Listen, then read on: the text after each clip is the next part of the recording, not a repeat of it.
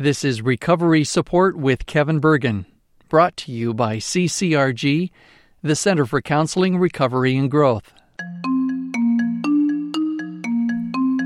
How stuck do you feel? When I work with clients in recovery, I see most of them feeling very stuck. Most of them can't seem to get to the next level of business, of recovery, of a relationship, of life. Are, are you stuck on one of the 12 steps? Maybe you're stuck and unable to communicate in your relationship. My job as a therapist is to help my clients get unstuck. But how? Helping you start at the root and raise your well being is how. I've developed a daily regimen, a protocol, that's structured, simple, and quantifies the actions that elevate your well being. The protocol's focus is self care. Its purpose is to facilitate your successful recovery and any other achievement that you want out of life. Here's chapter two of my newest book, The Bergen Protocol How to Achieve Your Goals.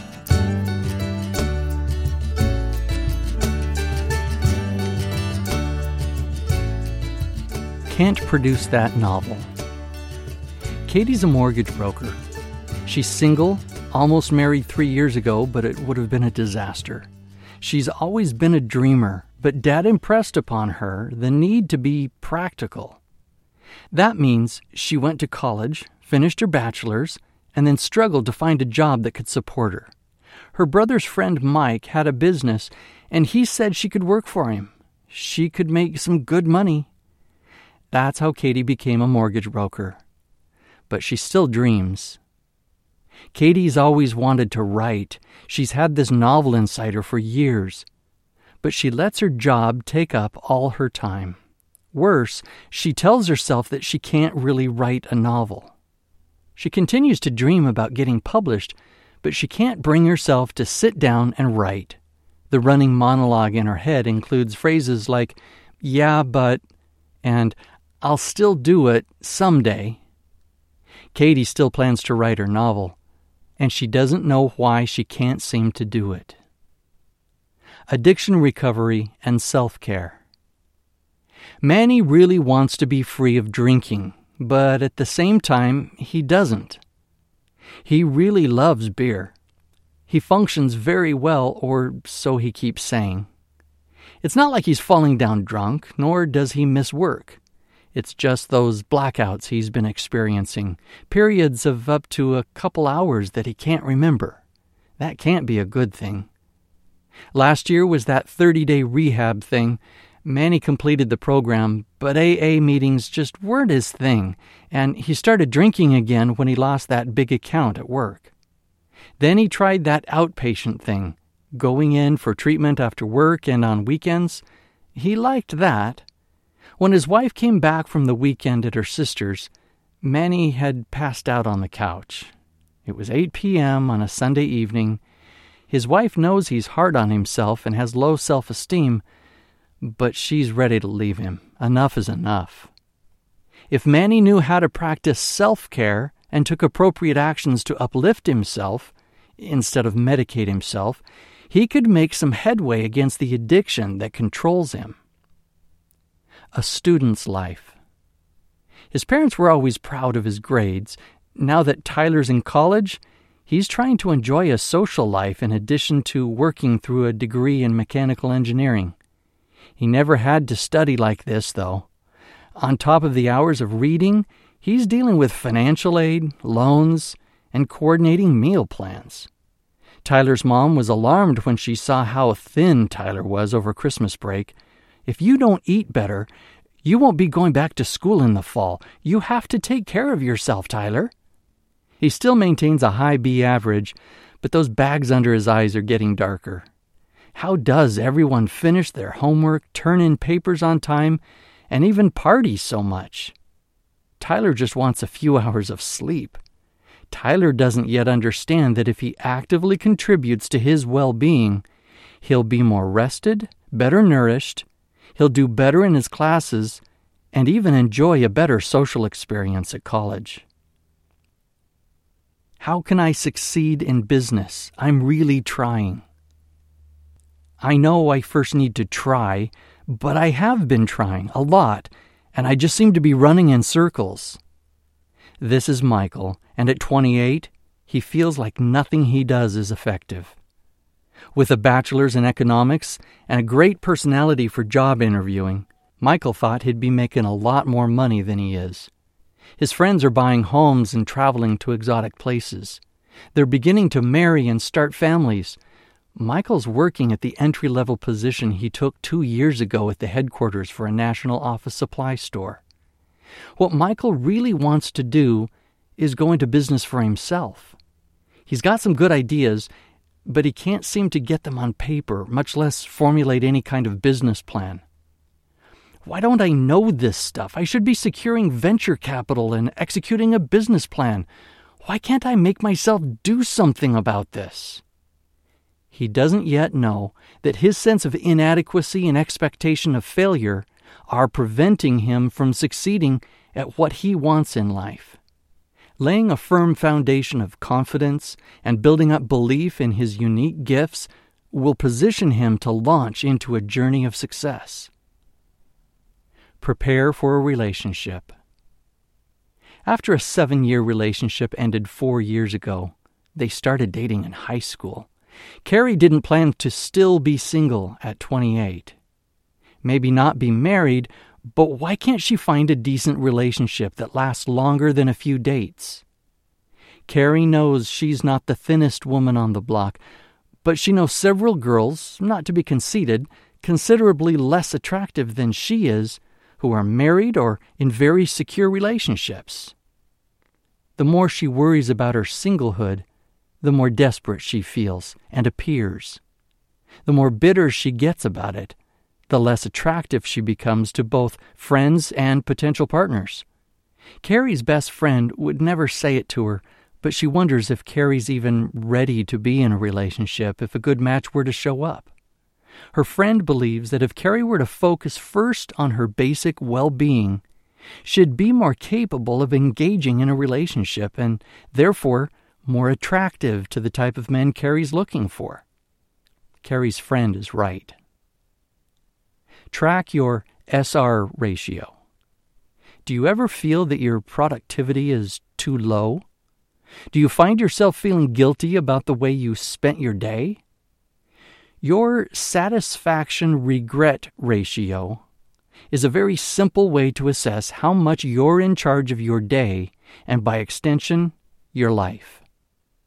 Note how many of your day's choices or actions have left you feeling satisfied. Then list how many regrets you have from the day. Each of these lists will show your satisfactions or regrets about your choices or your actions, not about external events or circumstances. For example, you may list being satisfied about washing your car because it was an action you took. You would not list getting a nice letter from a friend because it's an action done to you, not by you. A regret appropriate for your list might be eating that donut at the office, a choice you made. You would not list regretting that it rained after you washed the car because the weather is external to your control. Keep judgment out of the equation. Simply list satisfactions and regrets in as unbiased a manner as you can. Your evaluation comes later, not when you're listing satisfactions and regrets from the day. Now, total your satisfactions and your regrets. Compare the two totals. A ratio is a comparison of two numbers when we divide one by the other, often expressed with a colon. For example, the ratio of 8 to 4 can be shown as 8 divided by 4 or 8 colon 4. The result of both is 2. So, comparing your satisfactions to your regrets, if you had 20 satisfactions and 10 regrets, your SR ratio would be 2. 20 divided by 10 is 2. feel free to visit bergenprotocol.com for a handy spreadsheet to calculate your SR ratio. A reasonable SR ratio to shoot for is 2 or higher. In other words, aim for twice as many satisfactions as regrets. An SR ratio less than 1 means you have more regrets than satisfactions. Be wary of an SR ratio greater than 4 or 5. If you have 5 or more times as many satisfactions as regrets, you've likely violated the no judgment rule mentioned above and chosen to ignore or censor some of your regrets. Freely list all your satisfactions and regrets that you can think of. But what good is an SR ratio? It's a quick indicator of how much you are in control of yourself and your actions. Is it a subjective score? Of course it is. It's your most honest sense of how powerful you feel in directing your own life. For a more representative SR ratio, calculate it for a period of three to five days. But why? How does an SR ratio help? Once you've gone to the trouble of listing your satisfactions and regrets and figuring your SR ratio, your awareness will increase. You'll be more conscious in making decisions. You'll be more likely to make decisions and take actions that you'll later be satisfied with. You'll be more prepared to implement the Bergen Protocol and elevate your well being. Do you want to reduce your regrets? Hmm, what's your SR ratio? Emotional preparedness. Around the world, the news is full of disaster earthquakes, floods, tornadoes, fires, tidal waves, mudslides. In many places, public service announcements urge people to prepare themselves. In the eastern United States, the media show people running to the stores before hurricanes hit, causing shortages of water, flashlights, batteries, and plywood for boarding up windows. Here in Southern California, people have been told for years that the big one is coming an earthquake. In the event of disaster, we talk about having a 72 hour survival kit for each family member and storing water in case a big temblor or storm knocks out roads, water, electricity, and phone service. Hadn't we better talk about emotional preparedness? How equipped are you to keep your head when a disaster hits? Are you going to be able to stay calm and provide first aid to someone who needs it? Are you the type that moves to action in an emergency, or will you freeze and go into shocked panic? One of the benefits of attending to your well being is that it automatically prepares you emotionally for any disturbance in your daily routine, and it doesn't have to be a natural disaster. And it doesn't have to be a natural disaster. By consciously raising your well being, you'll be prepared for a child's sickness, a car accident, inclement weather, a difficult boss, or your partner's bad day. A natural byproduct of elevated well being is expanded resilience, your ability to spring back after external forces bend you. Maria woke up in an emergency room. She felt very confused and gradually remembered driving to work. It had been a typical morning, rushing out the door without breakfast, running back inside for the client file she worked on until late last night, talking with another partner at the office through the car's hands free system, the light turning green at Main Street. Wait, then what? A nurse explained to Maria that she had been broadsided in the intersection. She sustained a head injury, a broken arm, and some cracked ribs. Maria's first thought? At least I've been practicing the protocol and preparing my well being. I know I'm better prepared to handle all this than if I had been neglecting myself. Of course, the situation in recovery would be difficult, but Maria knew she wouldn't panic now or despair later. She had developed resilience through the consistent self care she had turned into a habit. Her healing, both physical and emotional, went much better than for someone with fewer internal resources to draw upon? Could you use resilience when the electrical power goes out? When your partner has a bad day and yells at you for no reason?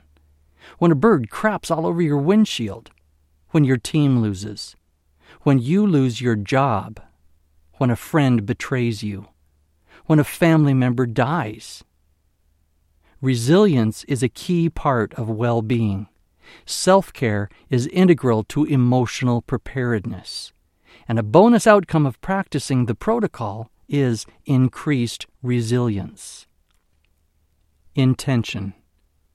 If you don't have formal goals, at least have intention.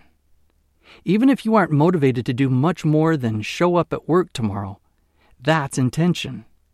Some people intend to get current with all the episodes of the latest must watch TV show, but it still hasn't happened. Some intend to clean out the garage. Many people have difficulty with the idea of goal setting. That's okay. Goal is a four letter word to me. I've always resisted setting goals. The formality and expectation clashes with my personality, but still we must live with intention. Intend to learn an instrument. Intend to visit a museum in town. Intend to lose weight Intend to learn more about your religion. Intend to join a community softball team. People with little to look forward to, plan for, or dream about tend to be more depressed. Have something to look forward to. Listen. David Isay started a project in 2003 called StoryCorps. His purpose was to record, preserve, and share the stories of Americans from all different backgrounds. The interviews are usually held between two people who know each other, with a trained facilitator to guide the participants through the interview process. The 40 minute interviews are recorded, given to the interviewee, and with permission, archived at the American Folklife Center in the Library of Congress. Isay's purpose? Simply to preserve story his method? Listen. He said once that what he's listening for is, quote, poetry in the margins. We can't experience life fully without listening. We can't know without listening.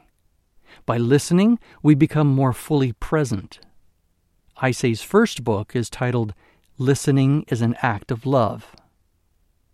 To listen doesn't mean you must embrace, believe, agree, or follow. Just listen. Listen to nature. Listen to friends. Listen to strangers. More importantly, begin by listening to yourself. Self care is the pathway to loving yourself, which is a difficult task for many. Dirk Eldridge, a long-time and well respected addiction interventionist, consults regularly about important life skills with the Seattle Seahawks NFL franchise. He recently told me the following You have to make self care a priority. That has to be the baseline for everything. We have to make a cognitive shift to self care, put it on top of everything. You can't give away what you don't have, so if you don't love yourself in a healthy way, you're never going to be able to love anybody else in a healthy way. Self care is not only appropriate, it has to be the baseline. The best way to start loving yourself is to listen to yourself by just being present. Listen to your thoughts, watch what you're feeling, and just pay attention to your experience. The more we listen, the more we understand. And the more we know and understand someone, the more we love them. That applies just as much to the self as to others. Practice this.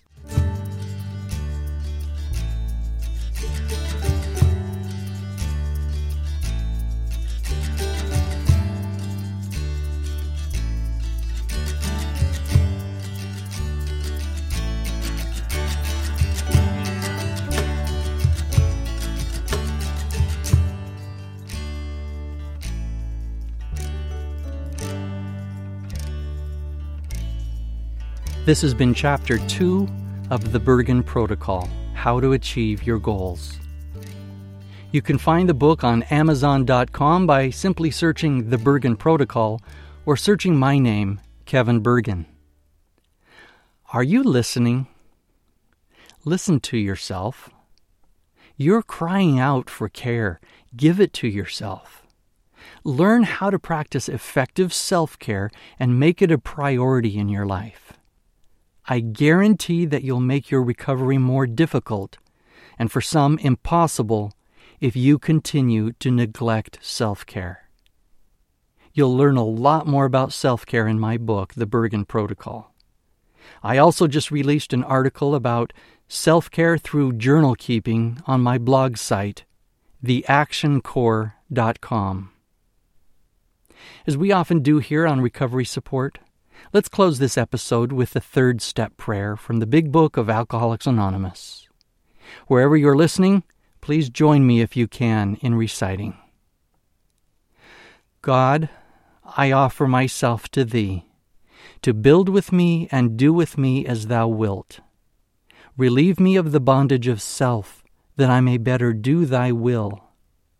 Take away my difficulties, that victory over them may bear witness to those I would help of Thy power, Thy love, and Thy way of life. May I do Thy will always. Happy recovery. Until the next episode of Recovery Support with Kevin Bergen.